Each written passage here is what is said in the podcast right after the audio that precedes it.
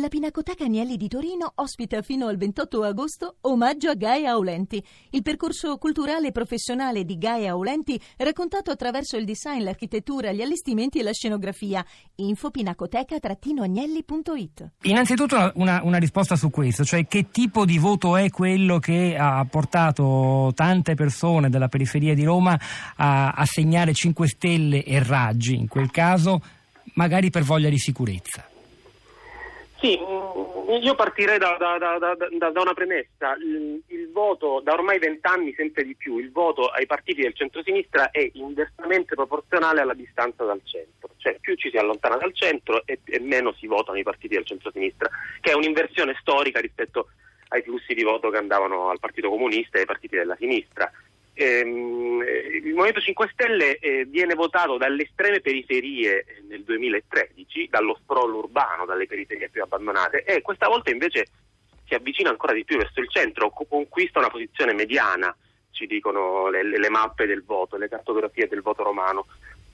Virginia Raggi è, ha, ha, ha, avuto la capacità di fare una campagna elettorale che da un lato annunciava come futuro assessore all'urbanistica una figura di garanzia che viene dal mondo della sinistra e che la sinistra non ha mai saputo valorizzare come Paolo Bertini, un urbanista che sempre, eh, eh, si è sempre battuto per la città pubblica, per la difesa delle periferie e per la loro riqualificazione contro le speculazioni e le cementificazioni. Anche contro il piano regolatore approvato dal centro-sinistra e dalla, dalla giunta del Trono. E contemporaneamente però ha promesso il pugno di ferro, per esempio, nei confronti dei campi rom eh, sappiamo da, da, da, da, fonti certe che lei nelle riunioni riservate diceva su, eh, ci opporremo alle future cementificazioni ma sui campi rom, sui rom saremo, eh, avremo tolleranza zero. Questo è un elemento tipico del Movimento 5 Stelle, questa capacità di muoversi tra destra e sinistra e mettere insieme gli opposti. Santoro, la interrompo solo perché a proposito di Campi Rom c'è un'ultima ora, leggo da televideo dello schermo TV che ho di fronte a me. Arresti e perquisizioni a Roma per dipendenti del comune e imprenditori coinvolti in una vicenda di corruzione. Un'inchiesta della Procura su un giro di mazzette che non ha alcun legame con la maxi inchiesta su Mafia Capitale e che riguarda la gestione di alcuni campi nomadi della capitale. Quattro sono le ordinanze di custodia cautelare in carcere, due domiciliari più una misura interdittiva. Eh, ne, ne sapremo di più più nelle prossime ore, nei prossimi giorni. Per fortuna, viene da dire, questa, queste notizie vengono fuori oggi, quindi non hanno a loro volta condizionato ulteriormente il voto, però insomma il clima è questo a Roma. Sì, volevo, volevo aggiungere una cosa che penso, io l'ho scritto sul manifesto, credo che sia stata notata poco.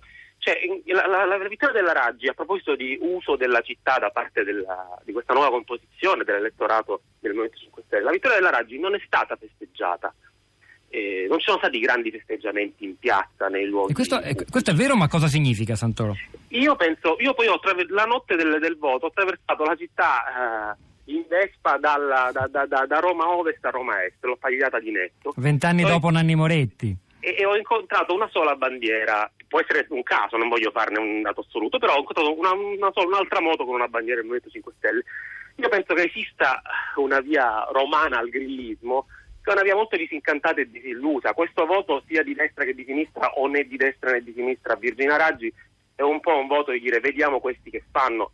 Noi ci siamo fatti mm. un'idea eh, del primo grillismo come una forma anche dogmatica, anche un po' esaltata, un po', un po ideo- molto fortemente ideologica, seppure di un'ideologia.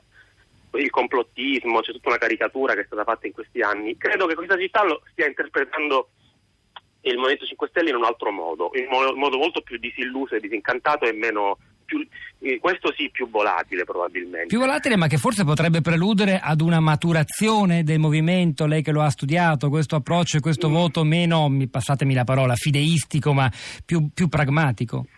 Eh, eh, per Virginia Raggio a questo punto arriva il momento delle scelte, deve dotarsi, dopo aver costruito una forma uso uno, slogan di populismo senza un vero e proprio popolo, come dimostra il fatto che non, non, ci si è radunati in nessuna piazza e che ieri sera si è festeggiato in un teatro privato a inviti per 300 persone la vittoria della Raggi, deve avere la capacità di connettersi ad un popolo. Esiste un popolo forse al quale connettersi, che è il popolo che in questi anni ha cercato di costruire forme di solidarietà e società nelle periferie. Virginia Raggi però dovrebbe scegliere e il Movimento 5 Stelle trae la sua forza spesso nel non scegliere nettamente eh, tra, tra, opzioni diverse. È una, una, è una, cosa che paga moltissimo in sede di campagna elettorale, in sede di comunicazione preelettorale e in sede di governo si apre un'altra partita eh, si apre un'altra partita eh, sia su scala locale che su scala nazionale, perché è evidente che il governo di Roma non è il governo di Livorno, non è il governo di Parma, questa partita verrà giocata tutta